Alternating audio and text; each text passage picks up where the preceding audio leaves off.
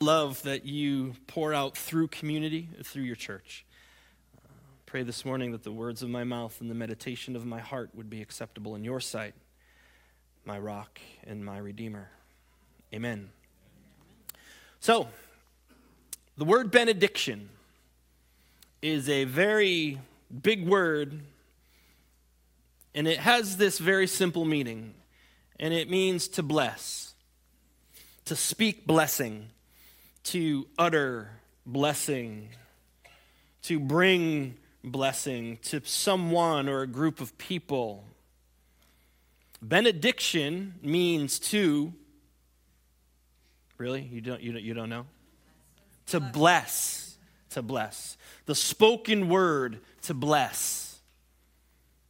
And this is what the author of Hebrews is now coming to in his letter. He has written about the theology, he has written about how that theology is to lived out to be lived out. He has encouraged them, he has corrected them, he has exhorted them. Now he wants to leave this community with a blessing. And he's going to speak or write his blessing to the church. Because the reality of it is that our words our words are powerful. The spoken word has power in it, and it has the power to bless, and it also has the power to curse. And that's real. And the writer here wants to speak or write a blessing over this church. Now I thought what if what if we as a community for the next week or the rest of your life would speak blessing to people that you meet? To people that you see, to some stranger that you come up from or come on uh, uh, like in the store and, and, and, you meet that, that just just speak a word of blessing because there's there's power in those words. God spoke creation into existence. Jesus is the word. There's power in words. And so we're going to look at this blessing at the end of Hebrews, and we're actually able to finish the book of Hebrews this morning. Now, we are, don't be so excited. We're not going to look at all five verses because verses 22 to 25 are kind of like this final greeting. Hey, you know, Timmy's coming and uh, they greetings from Italy and that type of thing. But in verses 20 and 21, the writer of the letter to the Hebrew church speaks these, these words over them. And though they may be simple, there's a lot of, a lot of depth to the blessing that he is giving. So we're just going to get right into it. Now may the God of peace, who through the blood of the eternal covenant brought back from the dead our Lord Jesus, the great shepherd of the sheep, equip you with everything good for doing his will.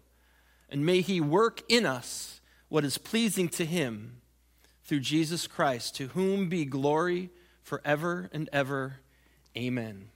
So he wants to come right out and he wants to tell the church, and he does tell the church exactly what that church, we the church, we possess in Christ. We have peace, we have a God of peace, we have a covenant that's eternal, and we have a, a great shepherd over the flock. And the things that have been promised to this church in this letter are the same things that are ours today for our church, for our community, for God's church across the world. And it begins with Now may the God of peace. Peace is in the character and it's the nature of who God is, it's part of Him. It's not something that He possesses, it's something that He is. And, and we have to read this beyond just that word peace because it's not the absence of conflict. It's much deeper than that. This is about, this is about the shalom of God. So the word peace is the word shalom in the Hebrew, and it speaks about being completed. It speaks about our well being. It speaks about our wholeness. So it's not just the absence of conflict and hardship and brokenness, but, but it speaks to more than that. It speaks about putting us back together again. This is our God. Our God puts us back together. It's kind of the New Testament version of Jeremiah 29. And a literal translation of Jeremiah 29 would say that God says, I know the plans that I have planned for you plans to give you shalom, to give you peace. That's God's promise. It's his covenant promise to his people. See, Israel's taken into captivity uh, by Babylon, and it looks like God's people are done. They're going to be assimilated and they're just going to disappear. But, but God knows the plans that He has planned for His people, and it's a plan of wholeness. It's a plan of being completed. It's a plan of being of, of our well-being. See, God's promise will never fail. God is the same yesterday. God is the same today. God will be the same forever and ever. And He is our God of peace. And so, shalom, the God of peace, it's an expression that this little Hebrew church would be very familiar with. They understand this word. And it's a reference that they need to hear. They need to hear that we have a God of peace because they're undergoing persecution and things are going to get even, even tougher. And what he's saying is, we have this God of peace in the no matter what. And no matter what life throws at you, and no matter how hard you are kicked, no matter how low that you have been taken, our God is a God that puts things back together again. He is there for your well being, He is there to make you whole. And this is what the church needs to hear. He is healer. He is a healer, both on the inside and on the outside. His business is a business of putting together brokenness. That's our God. May the God of peace. You see, there is absolutely no storm in this world that can take place that can ever sink you because we have our God, a God of peace. Jesus in the boat stood and told the storm, Be quiet. And it stopped. This is the power of the shalom of God. We look at what Jesus writes, or Jesus said in John 14 Peace I leave with you, my peace I give you. I do not give to you as the world gives. Do not let your hearts be troubled, and do not be afraid. Those are red letter words right there, right out of, right out of the mouth of Christ. See, when troubles come, and they will come, we all can contest to that, they will come. Do not let your heart be troubled because the peace of the Lord Jesus Christ is ours. It's in our possession. It's been given to us. It is the promise for all of God's children, the shalom of God. It's His plan for each and every one of us, our well being. And I know that sometimes that's very difficult to kind of get in our brains because you know what? Life happens. And sometimes we do get fearful, and sometimes we do get discouraged, and sometimes it just doesn't seem to make sense. But the promise is there. And we can push into that promise, we can um, claim that promise for ourselves, and we can rest in it. That His plan for us is peace, His shalom. Now, we have to remember that, as He said here, he doesn't give peace as the world gives.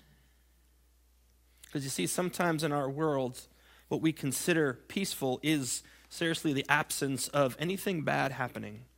And we're on the mountaintop and it's just rainbows and glitter all the time, and unicorns are flying through the air on cotton candy clouds with lollipops. Unfortunately, that's not life. That's not life. And if that's what the world gives, then it's giving us something that is unrealistic. But see, Jesus gives peace in a way that calms the heart in the midst of the storm, in the throes of life, in the conflicts, in the challenges, in the hardships. we can have peace, knowing that our God is with us, our Savior is with us. Now may the God of peace, who through the blood of the eternal covenants, eternal covenants, see, those who have put their faith in Jesus Christ, we have an unbreakable, it's unshakable, it's indestructible covenants that we have entered into. Nothing can take it away from us, nothing can shake it. We stand firm in the covenant of Jesus Christ. The writer of Hebrews back in chapter 8, he quotes Jeremiah and he said, and, he said, God says, I'm going to put my law into their minds. I'm going to write it on their hearts. I am going to be their God, and they, us, are going to be my people. These are the words of God. And so, this is the covenant. It's a transformational covenant.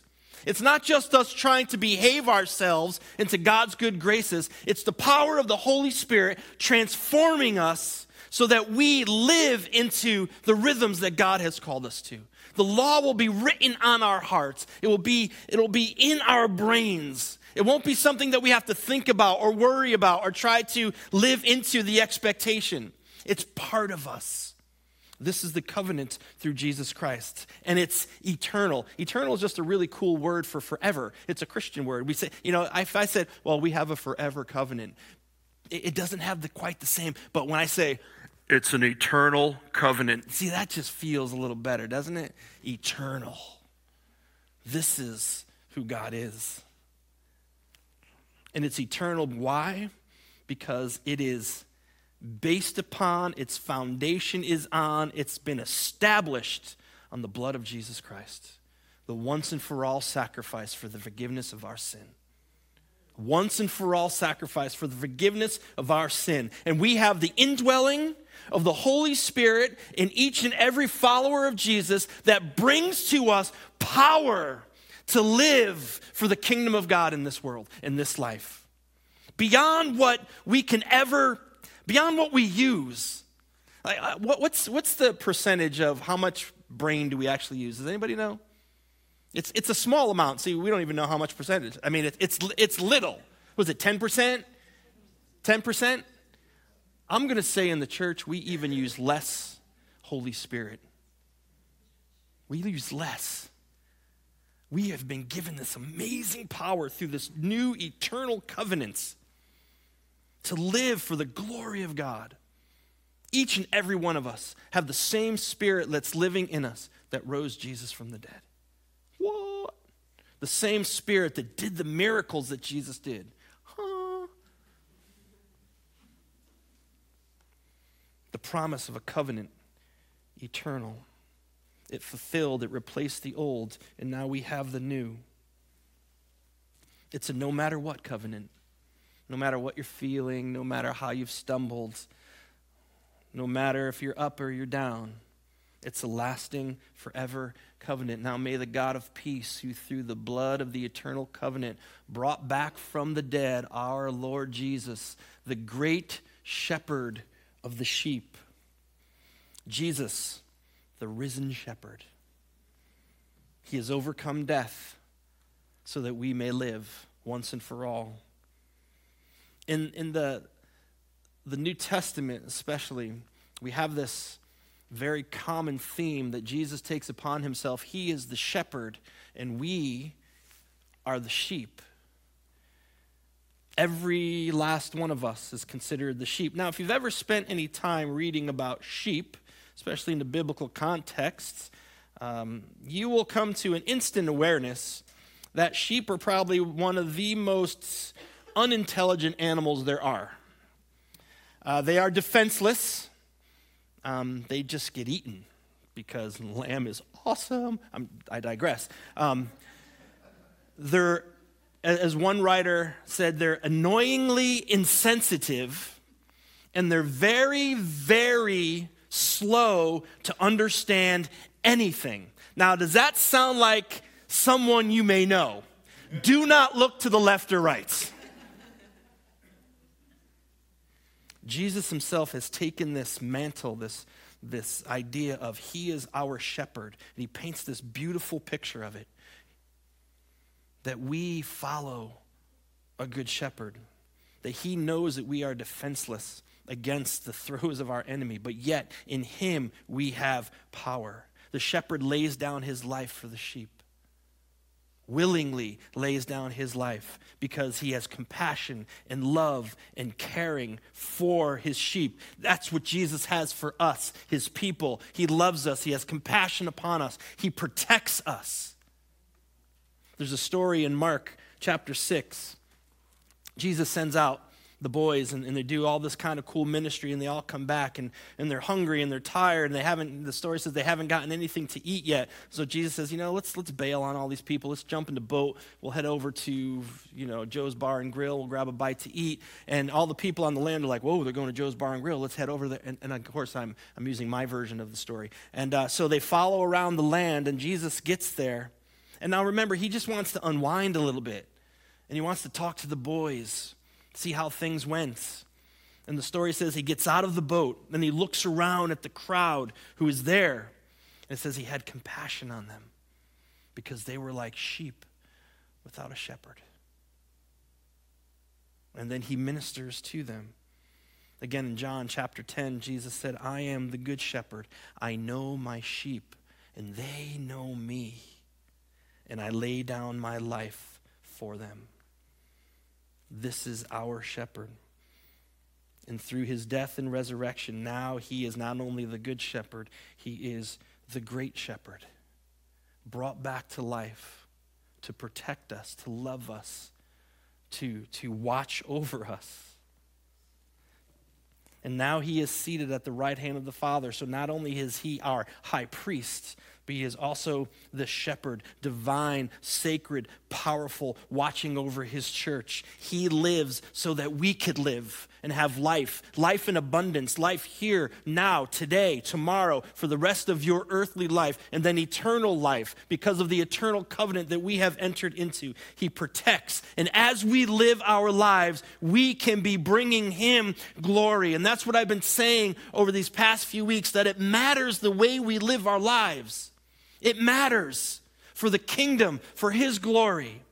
So, so let's just kind of think about this for a second. We have, we have Jesus, we have this eternal covenant that we are part of. Nothing is going to take it away from us. We have Jesus, our God of peace, shalom, wholeness, well being, putting us back together. We have our great shepherd watching over us. Your biggest spiritual desire is not too big for Jesus. That thing that you want for the kingdom, that bold thing that you just want to give it a try, that thing that just seems out of your capacity or physical ability to, to achieve or to involve yourself in, it's not too big for Jesus, for the shepherd. You can live your faith out loud. It's not too big. The goals that we have aren't too big. The life that we long to live is within our grasp because of Christ and Christ alone. This is the security that we have that we may live in the shalom of God, confident in his, in his eternal covenant, in the power and the protection of our great shepherd. Now may the God of peace, who through the blood of the eternal covenant brought back from the dead our Lord Jesus, the great shepherd of the sheep, equip you with everything good for doing his will May God equip you. May He perfect in you. May He make it good. May He mend what needs to be mended in you to equip you. When Ethan was about, Ethan, my son, when he was about five or six, I decided that it was time to start taking him fishing. And I learned very quickly that when you take a five or six year old fishing, that you, as the adult, don't get to do much fishing. And so, what I found my job was is to was to uh, to get the hook out of the tree and out of the bushes, uh, to continually tie on a new hook and swivel because it got snagged at the bottom, and he and he and he would snap it. And, and there wasn't a lot of fishing going on. But then there's this thing that happens. And I think it only happens to new fishermen or fisher women, and and it's this this this thing. And, and it seems when they cast, and, and, scientifically we don't know why this happens, and, and, and it doesn't make sense, but when the cast goes out, instead of the line gently coming off the reel and going through all of the eyes and throwing the bait out into the water, it all comes off at once. Poof. And there's this thing at the reel, and they call it the bird's nest. It's horrible. And they don't know how it happens. And it only happens to new fishermen. And so, and, and for my son, love you, Ethan. For my son, a minimum of two times, no matter how long we were there. And this thing, zing, poo, dad, oh. And I would go and I would have to. Sometimes it just cut your losses and you just cut it and you try and you try again. This is the picture that's being painted here. May God repair you. May God make things right in you. May God put back together those parts of your life that need putting back together so that you can live in abundance. May God make you whole. May God perfect you with everything that's, that's good and excellent. May, may the Lord remove the tangle on your reel so you can get back to fishing. Amen. That's what the, what the writer wants us to understand that God takes the bird nest and he straightens it out. He takes the hook out of the tree, he unsnags us from the bottom, and he sets us on a right path. He equips us to live for the glory of his kingdom. And then he moves from equipping to empowering. So may he equip you with everything good for doing his will, and may he work in us what is pleasing to him through Jesus Christ. In the first chapter of Colossians, it speaks of, of Jesus creating everything and he sustains everything and he's put everything in its place and, he, and he's just keeping it all together. Like, like Jesus right now keeps us together, keeps our heart beating, our breath going, our eyes blinking. Everything that is happening to us right now is because Jesus is handling it and taking care of it. And as he spoke, we can do nothing apart from him. The creation doesn't exist outside of Christ, and it doesn't matter what people believe. This is the truth. Creation does not exist outside of Jesus. And now, what he's getting to here is this spiritual fruit that we can grow into, achieve in our lives. It's kind of from um, from John's Gospel, chapter 15, when Jesus said, I am the vine and you are the branches. And, and we are connected to that vine and we bear fruit, spiritual fruit. We are in Christ. Over 160 time, Paul, 60 times in Paul's letters, he uses this in Christ term. We are in Christ Jesus. We are in Christ. We are part of him. We are grafted into him by this new eternal covenant. And when we are in Christ, the scripture tells us that the old is gone and the new has arrived. And we look good in the new, I'm telling you. I look good and look at I pull, this shirt is not new. But just because I'm in Christ, I look good in it. and knowing You know I'm right. Knowing that truth, living into that truth, we are empowered to live a life that pleases Him because of the Spirit of God that lives within us. He empowers us, He sustains us, He directs us. In Christ, we all have purpose and passion to be used for the glory of God, for the glory of His kingdom, empowered by the Spirit of the living God. And when we begin to live into that rhythm, when we begin to walk in that power, we begin to live as we begin to live as our true selves, who God has made us to be.